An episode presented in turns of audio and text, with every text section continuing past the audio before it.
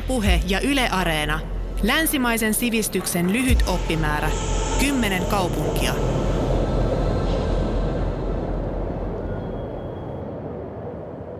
Ensimmäiseksi varmaan jäi mieleen, kun tulin melko myöhään illalla ja minut haettiin lentokentältä ja kun tulin Ateenan keskustaan, niin näin suunnattomana kohoavan Akropoliin iltavalaistuksessa, joka oli paljon suurempi ja korkeampi kuin olin luullutkaan.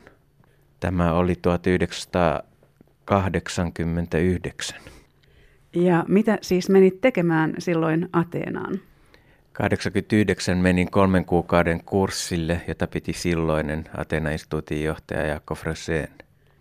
Ja siitä sitten suhde Ateenaan jatkui niin, että kokonaisuutta tuli noin 11 vuotta.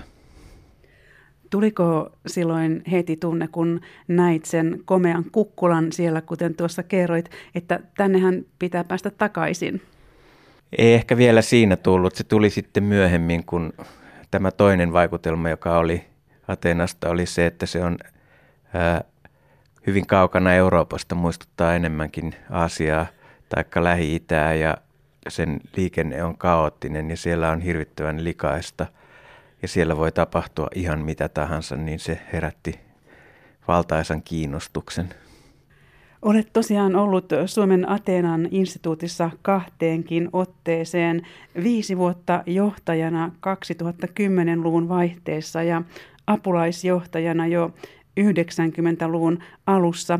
Oliko kaupunki muuttunut paljon parissa kymmenessä vuodessa?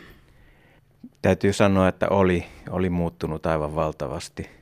Atenaa muuttui hyvin paljon siinä vaiheessa, kun olympialaiset myönnettiin kaupungille 2004 ja se eli tällaista suurta taloudellista kuplaa, joka sitten romahti myöhemmin, mutta tämän kuplan vaikutuksesta rakennettiin metro valmiiksi.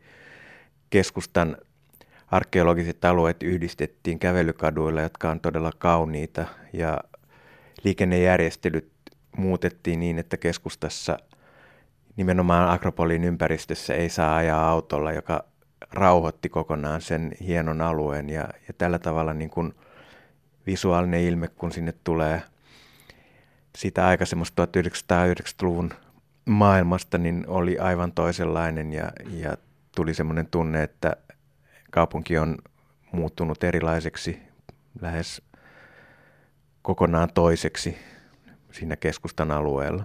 Ja tällä hetkellä, kun sieltä sitten 2013 lähdin pois ja olen jälkeenpäin käynyt, niin se on muuttunut sitten lyhyessä ajassa vielä enemmän. Miten se on muuttunut? Lama on luonut tämmöisiä osuuskuntia, jotka muuttavat kaupungin osia, koska julkinen hallinto ei kovin paljon toimi. Kaupungin asukkaat ottavat hallinnon omiin käsiinsä ja luovat kortteleihin erilaisia asukkaille tarkoitettuja tiloja ja paikkoja, ei pelkästään kahviloita, mutta niitäkin on tullut hyvin paljon lisää. Kerroit tuossa jo, että se on todella paljon muuttunut. Millainen se oli siis 90-luvulla? Kerrotko vielä vähän lisää siitä? Se oli liikenteellisesti kaoottinen. Joka paikka oli täynnä autoja. Se oli hyvin pölyinen, hiekkainen, huonoilmainen. Siellä oli huono hengittää. Kadut olivat roskaisia, siellä oli suunnattoman paljon ihmisiä joka paikassa ja sitten pieniä sellaisia keitaita, jossa luuli olevansa jossain melkein paratiisimaissa oloissa, että se on hyvin, hyvin ristiriitaista kaiken kaikkiaan. Ja tämä ristiriitaisuus nimenomaan viehätti sinua vai? Nimenomaan se oli se, joka jollain tavalla aiheutti tällaisen ihastumisen ja rakkauden siihen kaupunkiin. Se ei ollut tylsä ja siellä voi oikeastaan kokea mitä vain. Kuinka paljon olet käynyt siellä viime vuosina? Pyrin käymään joka vuosi, joskus parikin kertaa vuodessa, mutta valitettavasti ei kauhean pitkiä jaksoja, että maksimissaan se on ne pari viikkoa aina kerrallaan. No voiko klassinen filologi koskaan tavallaan olla turistina Ateenassa ja Kreikassa vai tuleeko matkasta aina työhön liittyvä tutkimusmatka? Se onkin vaikea kysymys. Se ei ehkä ole niinkään, niinkään koskaan ihan työmatka, mutta se alkaa olla jo niin toinen koti, että siellä on vaikea olla turistina. Sanoisin näin, että aina kun palaan Ateenaan, niin sellainen toinen kanava on heti päällä ja on sellainen tunne, että en ole ollut pois oikeastaan missään vaiheessa. Ja se on hyvin semmoinen kylämäinen kaupunki, vaikka siellä on 5 miljoonaa asukasta tai enemmänkin. Ja kaupungin osat ovat hyvin omalaatuisiaan ja kaikki kauppiaat yleensä ovat samat koko ajan. Joten kun menee sinne, niin he kysyvät, jaa, oletko ollut poissa? Te olekaan näkynyt viime aikoina. Et jo, jo se luo tämmöisen kotiin tulon tunteen.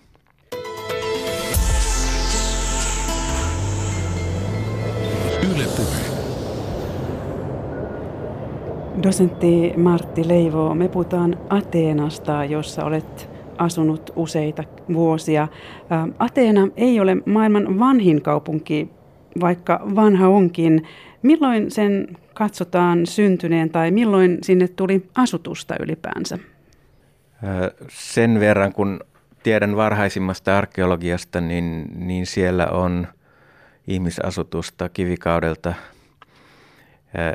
ainakin neoliittiselta ajalta, paleoliittisesta en ole ihan varma, mutta neoli, neoliittiselta ajalta asti se on ollut asuttu jollain tasolla ja sitten noin 2000 000 vuotta ennen ajanlaskumme alkua, niin siellä on ollut pysyvää kyläasutusta. Ja tämä asutus taisi keskittyä ensimmäisenä juuri Akropolis Kukkulalle. Kyllä, se on maamerkki ja siinä on ollut se hyvä puoli, että sieltä saa vettä, jolloin ihmiset on voinut asettua sinne asumaan jo hyvin varhaisessa vaiheessa, kun se on myös helposti puolustettavissa. No milloin siitä tuli varsinaisesti kaupunki? Se alkaa muuttua tämmöiseksi hyvin, hyvin kaupunkimaiseksi tuossa, kun sanotaan geometrisella ajalla, joka on noin 700 ennen ajanlaskumme alkua ja, ja, ja siitä eteenpäin, jolloin se rikastuu kaupankäynnillä ja, ja nimenomaan meren, merenkululla tulee tällaiseksi keskeiseksi paikaksi. Ja pikkuhiljaa Akropolis ja Akropolin ympäristö täyttyy erilaisista pienasutuksesta, joka sitten pikkuhiljaa muuttuu kaupunkimaisemmaksi. Ja Tarun mukaan Atene jumalatar voitti kaupungin herruuden merenjumala Poseidonilta. Kerrotko vähän tästä? Niin se myyttihän on aika, aika mielenkiintoinen siinä. Atene ja, ja Poseidon tavallaan taistelevat siitä, kumpi saa ottaa tämän hienon Atenan, joka nimi ei vielä silloin ollut Ateena, kaupungin suojelukseensa. Ja Poseidon lahjoitti iski salamallaan kaivon Akropoliille, mutta myytti kertoi, että kaivon vesi ei ollut kauhean hyvää, se oli hieman suolaista. Ja Ateene puolestaan lahjoitti olivipuun, jonka hedelmillä, eli olivilla ja oliviöljyllä Ateena sitten pystyi rikastumaan ja, ja näin silloisen myytin mukaan kansalaiset antoivat tämän suojelusjumalan tehtävän Ateenelle ja sillä tavalla kaupunkikin sai sitten nimensä. Entä se paljon puhuttu Ateenan kaupunkivaltion demokratia, milloin se sai alkunsa? Demokratia syntyy pikkuhiljaa sillä tavalla, että Attikan alue, joka kuuluu Ateenan vaikutuspiiriin, niin jaettiin hallintoalueisiin, joiden nimi oli Fyle ja Demos. Ja näitä fyyleet, fyyleet vastas suurin piirtein läänejä ja demokset kuntia.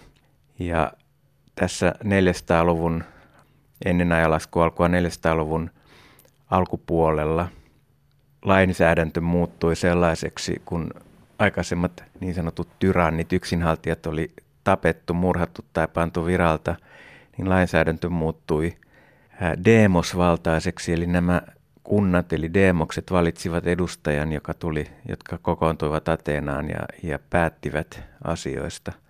Ja tästä sitten tämä demokratia nimi eli kunnallisvalta, joka sinänsä oli hyvin kaukana demokratiasta, mutta siinä mielessä, kun se parlamentaarisena demokratiana tunnetaan, mutta kuitenkin loi perustan tämmöiselle kansanvallalle tietyssä muodossa. Entä klassisen antiikin aikana ylipäänsä, millainen oli Ateenan asema?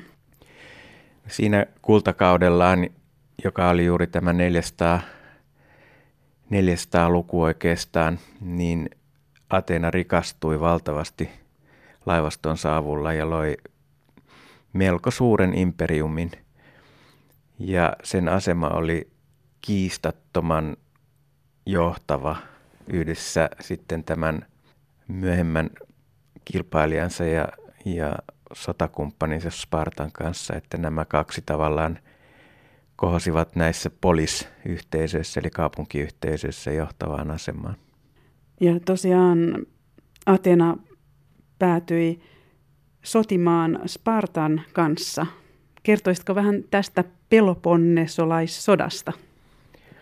Niin se oli kyllä hyvin tuhoisa oikeastaan koko tälle alueelle ja varsinkin Ateenalle, että se syntyi ateenalaisten arroganssista ja, ja, ja tällaisesta muita kunnioittamattomasta politiikasta, imperialistisesta voisi sanoa nykyterminologialla.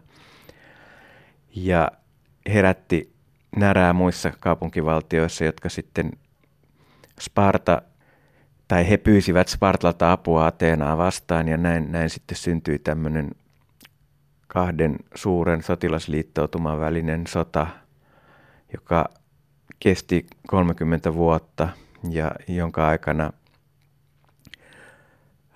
Ateenassa vallitsi rutto, joka tuhosi kaupungin väestöstä joidenkin mukaan yli 50 prosenttia. Atena oli piiritettynä ja, ja Sparta piti huolen siitä, että maayhteyksiä ei ollut, että ainoat yhteydet oli merelle, jolla se kyllä säilyi ja pysyi hengissä, mutta olivipuut katkottiin ja, ja poltettiin, joten se toipuminen sodasta kesti sitten kauan ja maanviljelys tai tämä oliviviljelys kärsi huomattavasti. Jos se sitten tullaan lähemmäksi ajanlaskun alkua, ähm, millainen Atenan asema oli hellenistisellä ajalla? No se joutui sitten Peloponnessolaissodan Atenalle niin kuin huonon lopputuloksen kannalta niin asemaan, jossa sillä ei ollut varsinaista ää, poliittista johtoasemaa. Sillä oli kyllä henkinen johtoasema edelleen ja, ja esimerkiksi retoriikka, filosofia kehittyivät Ateenassa huippuunsa, mutta ää, poliittisen aseman se menetti ja se joutui vähitellen ää, yhä enemmän ja enemmän muiden hallittavaksi, varsinkin sitten kun Makedonia, siis antiikin Makedonia ja nimenomaan Makedonian silloinen hallitsija nimeltään Filippos, joka oli tällainen ekspansiivinen hallitsija, joka valloitti sitten Manner-Kreikan ja, ja hänen jälkeensä hänen poikansa Aleksanteri Suuri sitten koko lähes tunnetun maailman Kreikasta itäänpäin ja etelään. Ja tämän seurauksena sitten Atena joutui myös makedonialaisvaltaan 200-luvulla ennen ajanlaskun alkua ja tavallaan menetti sitten lopullisesti itsenäisyytensä. Ja jossain vaiheessa Atena päätyi myös Rooman vallan alle, eikö totta? Joo, tämä tapahtui sitten, kun tämä hellenistinen Aleksanterin jälkeläisten joukko sotimalla toisiaan vastaan loputtomasti niin heikentyi niin, että Rooma onnistui voittamaan viimeisimmätkin siinä 160-luvun nurkilla. Pyydän taistelu taisi olla 164, jossa viimeinenkin näistä hellenististä monarkeista hävisi Roomalle ja, ja tämän jälkeen Kreikka jaettiin Rooman provinssiksi. Tuli kaksi provinssia, Akajan provinssi ja Makedonian provinssi muistaakseni. Ja silloin oli lopullinen itsenäisyys mennyt. Ja Rooman valtakunnan jakautuessa, jos sitten hypätään aika paljon ajassa eteenpäin, Ateenasta tuli osa Itä-Roomaa, Byzantin valtakuntaa myöhemmin. Kyllä näin kävi ja asukasluvultaan se kutistui hyvin pieneksi, että siitä tuli tämmöinen uuden kaupungin kokoinen pikkupaikka taikka kylänen. Mitä muuta se merkitsi Ateenalle? No se poliittisestihan sillä ei ollut enää mitään merkitystä, mutta se säilytti tämmöisen yliopistokaupungin maineensa edelleen ja siellä harrastettiin edelleen korkeaa koulutusta, eli siellä oli filosofikouluja ja siellä oli myös uskonnollista toimintaa, hyvin esimerkiksi Askelpioksen kulttia ja, ja hyvinkin paljon tällaista. Ja, ja roomalaiset mielellään lähettivät rikkaat perheet lapsiaan opiskelemaan Ateenaan edelleen vielä aika myöhäänkin asti. Eli mihin asti? No kyllä tuonne niin kuin varmaan 200, 200-luvulle, 300-luvulle asti. Byzantin aikana sekin on niin pitkä kuin se on tuhannen vuoden jakso, mutta, tota, mutta siinä alkuvaiheessa niin Atena oli vielä olemassa. Siellä oli korkeatasoista myöhäistä uusplatonista filosofiaa ja siellä oli myös Asklepioksen kulttia vielä kristillisinä aikana, mutta sitten 600-luvusta eteenpäin tuonne ristiretkiin asti 1100-luvulle, niin se lähes kuihtui olemattomiin. Ja Osmanin ajalla kaupungin väkiluku ilmeisesti laski jälleen ja kaupunki taantui muun valtakunnan mukana 1600-luvulla. Näin, näin kyllä oli. Tosin Atenalla oli Osmanin imperiumissa hyvinkin hyvä asema, jos ajatellaan hallinnollisesti. Nimittäin Atenaa hallitsi sultaanin eh, henkilökohtainen edustaja, joten Atena oli suorassa suhteessa Osmanin imperiumin korkeimpaan johtoon sillä tavalla, että sultaanin eh, haaremin pääeunukki, joka oli yksi niistä kahdesta henkilöstä, jolla oli mihin vuorokauden aikaan oikeus vaan mennä eh, sultaanin puheille niin hän vastasi Ateenan hallinnosta ja oli siis tämän Ateenan käskynhaltijan esimies. Joten Ateenan hallinnollinen tilanne oli varsin hyvä. He saivat kontaktin sulttaaniin ja tämä myös auttoi heitä monessa tapauksessa. Ja sitten tämä tavallaan myöhempi, myöhempi vaihe, jossa sitten – nykykouluissa kerrotaan tästä Osmanien hirmuvallasta, niin se on, sen syyt ovat sitten ihan muualla. Jos hypätään sitten 1800-luvulle, äh, luin jostain, että silloin Ateenan antiikin aikaiset muistomerkit olivat rappeutuneet niin pahoin, että niiden säilymisen kannalta ajateltiin viedä ne pois maasta ja osa jopa vietiin.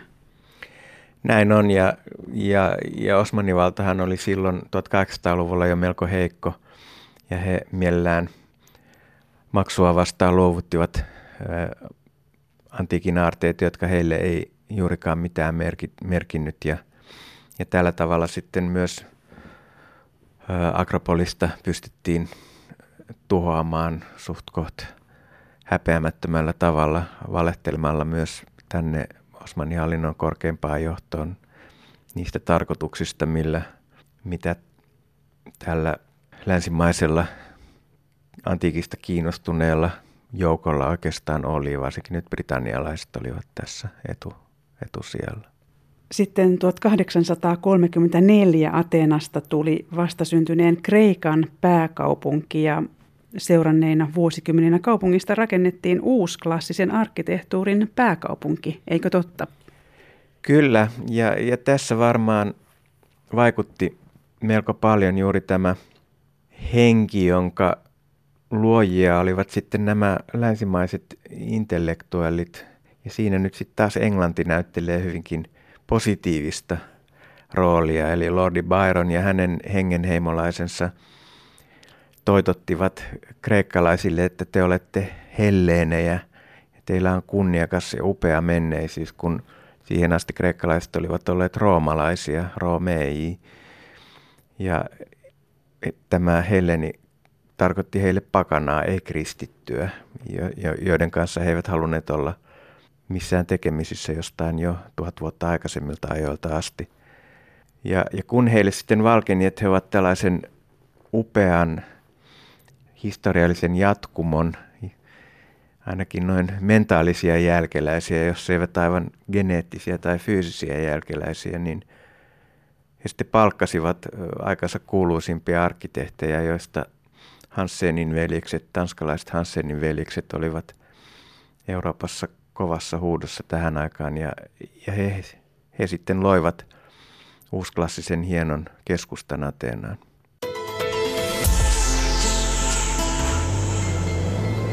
Yle Puhe. Dosentti Martti Leivo, me puhutaan Ateenasta, jossa olet asunut useita vuosia. Milloin oli mielestäsi kaupungin kulta-aika? Jaa, jälleen hyvin vaikea kysymys. Jos itse jollain aikakoneella matkustaisin, niin minä haluaisin kyllä nähdä Perikleen ajan Ateenan, eli 450-440 välisen Ateenan.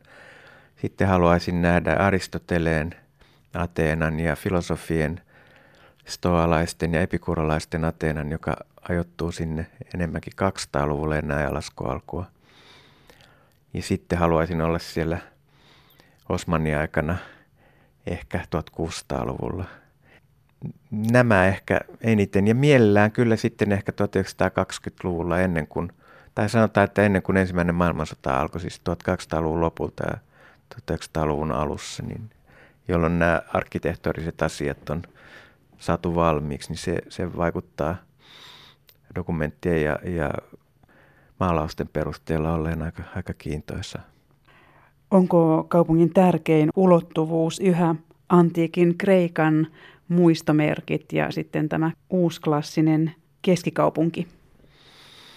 No toivottavasti näin ei ole. Kyllä Kreikassa on ihmisiä, jotka pitävät näitä edelleen hyvin tärkeinä, mutta sitten on iso joukko ihmisiä, jotka mm, haluaisivat kokonaan pois, mikä sekin on väärin, mutta mä näkisin itse Ateenan tällä hetkellä tällaisena jonkinnäköisenä metropolina idän ja lännen välillä, jossa molempien kulttuurien parhaat puolet parhaimmillaan kohtaavat ja molempien kulttuurien huonoimmat puolet huonoimmillaan kohtaavat. Ja se tekee kaupungista äärettömän kiinnostavan.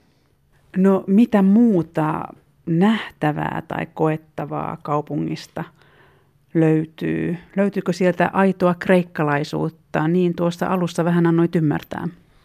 Löytyy hyvinkin paljon ja, ja se taas sitten vaatii ihmiseltä uteliaisuutta, että hän todellakin – ottaa bussin tai metron ja menee näihin eri kaupungin osiin ja hakee sieltä sen kaupungin keskustorin, kaupungin osan keskustorin. Joka, jokaisessa kaupungin osassa on oma keskustori ja sen ympäristö. Ja käy ja kävelee siellä ja haistelee ja kuuntelee ja syö tavernassa ja juo kahvilassa kahvia tai ottaa olutta ja istuskelee ja katselee. Ne on hyvin erilaisia ja ne on hyvin kiehtovia. Kuinka luonnehtisit kaupungin asukkaita? Pitävätkö he itseään jotenkin vähän fiksumpia kuin muualla Kreikassa asuvia? Usein tai, taitaa vähän näin olla monessa maassa, että pääkaupunkilaiset ajattelevat näin. Kyllä se varmaan näin on. Tosin Atenassa ollaan jollain tavalla maalaisempia ja, ja suvaitsevampia kuin esimerkiksi pohjoisen suuressa kaupungissa Thessalonikissa, jossa ollaan niin kuin vähän hienompia ja tyylikkäämpiä, ainakin omasta mielestä. Atena on, saattaa olla hyvinkin maalainen. Siellä perheen äiti tai perheen isä saattaa aamulla mennä aamutakissa ja tohveleissa leipomoon ja kauppaan, niin eikä kukaan pidä sitä mitenkään ihmeellisenä. Entä Melina Merkouri, jota on kutsuttu viimeiseksi kreikkalaiseksi jumalattareksi? Kertoisitko vähän hänestä? Hän, hän oli osittain vihattu, osittain palvottu, ehkä enemmän palvottu kreikkalainen näyttelijätär. Hänen elokuvansa muuttivat kreikkalaisten identiteettiä minusta jopa ratkaisevalla tavalla. He nostivat heidän oman arvon tuntoaan, koska Melina Merkuurista tuli kansainvälisesti tunnettu tähti ja jopa siinä määrin, että hänet hän valittiin Ateenan pormestariksi ja, ja ne, hänen hautajaisensa olivat suuri, suuri tällainen koko Ateenaa yhdistävä kansanjuhla, voisi sanoa, vaikka hautajaista olikin kyse. Niin mainitsit tuossa jo nämä talousvaikeudet. Millä tavalla ne näkyvät siellä Ateenassa ja tuntuvat? Konkreettisesti näkyy esimerkiksi liikenteessä autojen määrä on vähentynyt. Sehän on tietenkin turistin ja asukkaan kannalta oikeastaan ihan mukavaa, mutta tarkoittaa sitä, että ihmisillä ei ole rahaa ajaa autolla käytännössä. Elämä on rauhoittunut hyvin paljon. Ihmiset istuvat kyllä ulkona, koska ulkona istuminen on, on Kreikassa kulttuurin elinehto, mutta he eivät juurikaan käytä rahaa.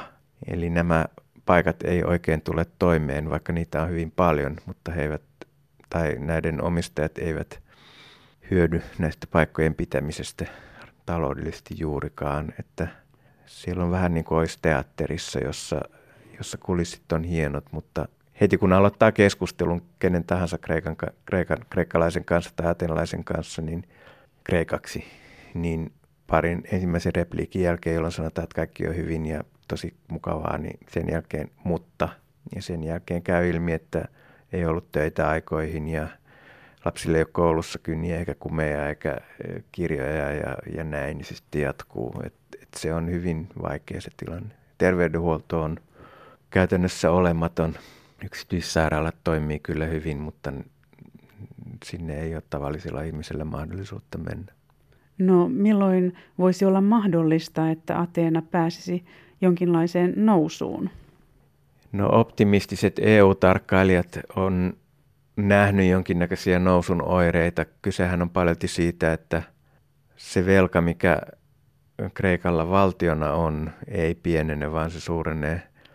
Ja ne avustukset, mitä EU on Kreikalle antanut, niin palautuvat sitten takaisin lainakorkoina lainan antavi, antaneille pankeille tai organisaatioille, joten ne ei hyödytä sitä Kreikan valtiota juurikaan. Ja tämä on nyt aiheuttanut sen, mistä vähän tuossa aluksi mainitsin, että koska valtio ei pysty takaamaan mitään, edes koulutusta, niin ihmiset ottavat ne omiin käsiinsä ja nämä osuuskunnat kyllä toimii hyvin ja ne luo myös tietynlaista tällaista alkua uudelle varallisuudelle ja se saattaa olla se tie, millä Ateenakin sitten taas nousee siitä aika hirvittävästä taloudellisesta tilanteesta, missä se nyt on ollut jo kohta no 6-7 vuotta, ehkä jopa 10 vuotta. Leena Pietilä-Kastreen on kirjoittanut, että 1900-luvun alussa Ateena oli Välimeren Pariisi ja yksi Euroopan hienoimmista kaupungeista. 1900-luvun loppupuolella outo metropoli ja betonimeri. Mitä sanot tästä? Niin, no se on vähän sellainen katsontokanta kysymys. Mä en muotoilisi asiaa näin. Ö, riippuu vähän siitä, missä päin Ateenaa liikkuu ja mitä sieltä hakee. Onhan se 1990-luvun lopullakin ollut pikku Pariisi, jos liikkuu oikeilla seuduilla. Ja koko ajan se on ollut, no en tiedä mihin kaupunkiin vertaisi, johonkin suureen lähi kaupunkiin, niin riippuen sitten alueesta, missä on ollut. Että tota, myös täällä 2000-luvulla niin se tietyt alueet ovat todella hienoja, aivan, aivan siis älyttömän hienoja ja siellä asuu todella rikkaita ihmisiä ja, ja tietyt alueet on todella kurjia ja siellä asuu todella köyhiä ihmisiä ja tällä tavalla siellä sitten eletään niin kuin eri todellisuuksissa. Tässä on jo vähän tullutkin tätä, mutta kuinka luonnehtisit Ateenan sielua, jos ajatellaan, että kaupungilla on sielu?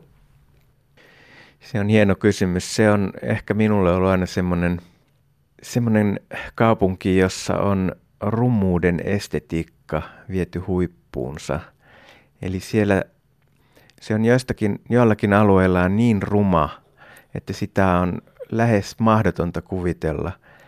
Ja kun kulkee muutaman askeleen sen rumuuden keskelle, niin se alkaa näyttää niin suunnattoman kauniilta, koska se on ihmisen luomaa käsittämätöntä rumuutta, joka niin kuin kohoaa ja sitten melkein tämmöiseen henkiseen asemaan. Ja sitten toisaalta niin siellä on alueita, niin kuin mainitsin, jotka on äärettömän kauniita. Ja se ristiriita on se sielu, se rumuuden ja kauneuden kummallinen yhteys, joka, joka siellä on ehkä enemmän kuin muissa Euroopan kaupungeissa.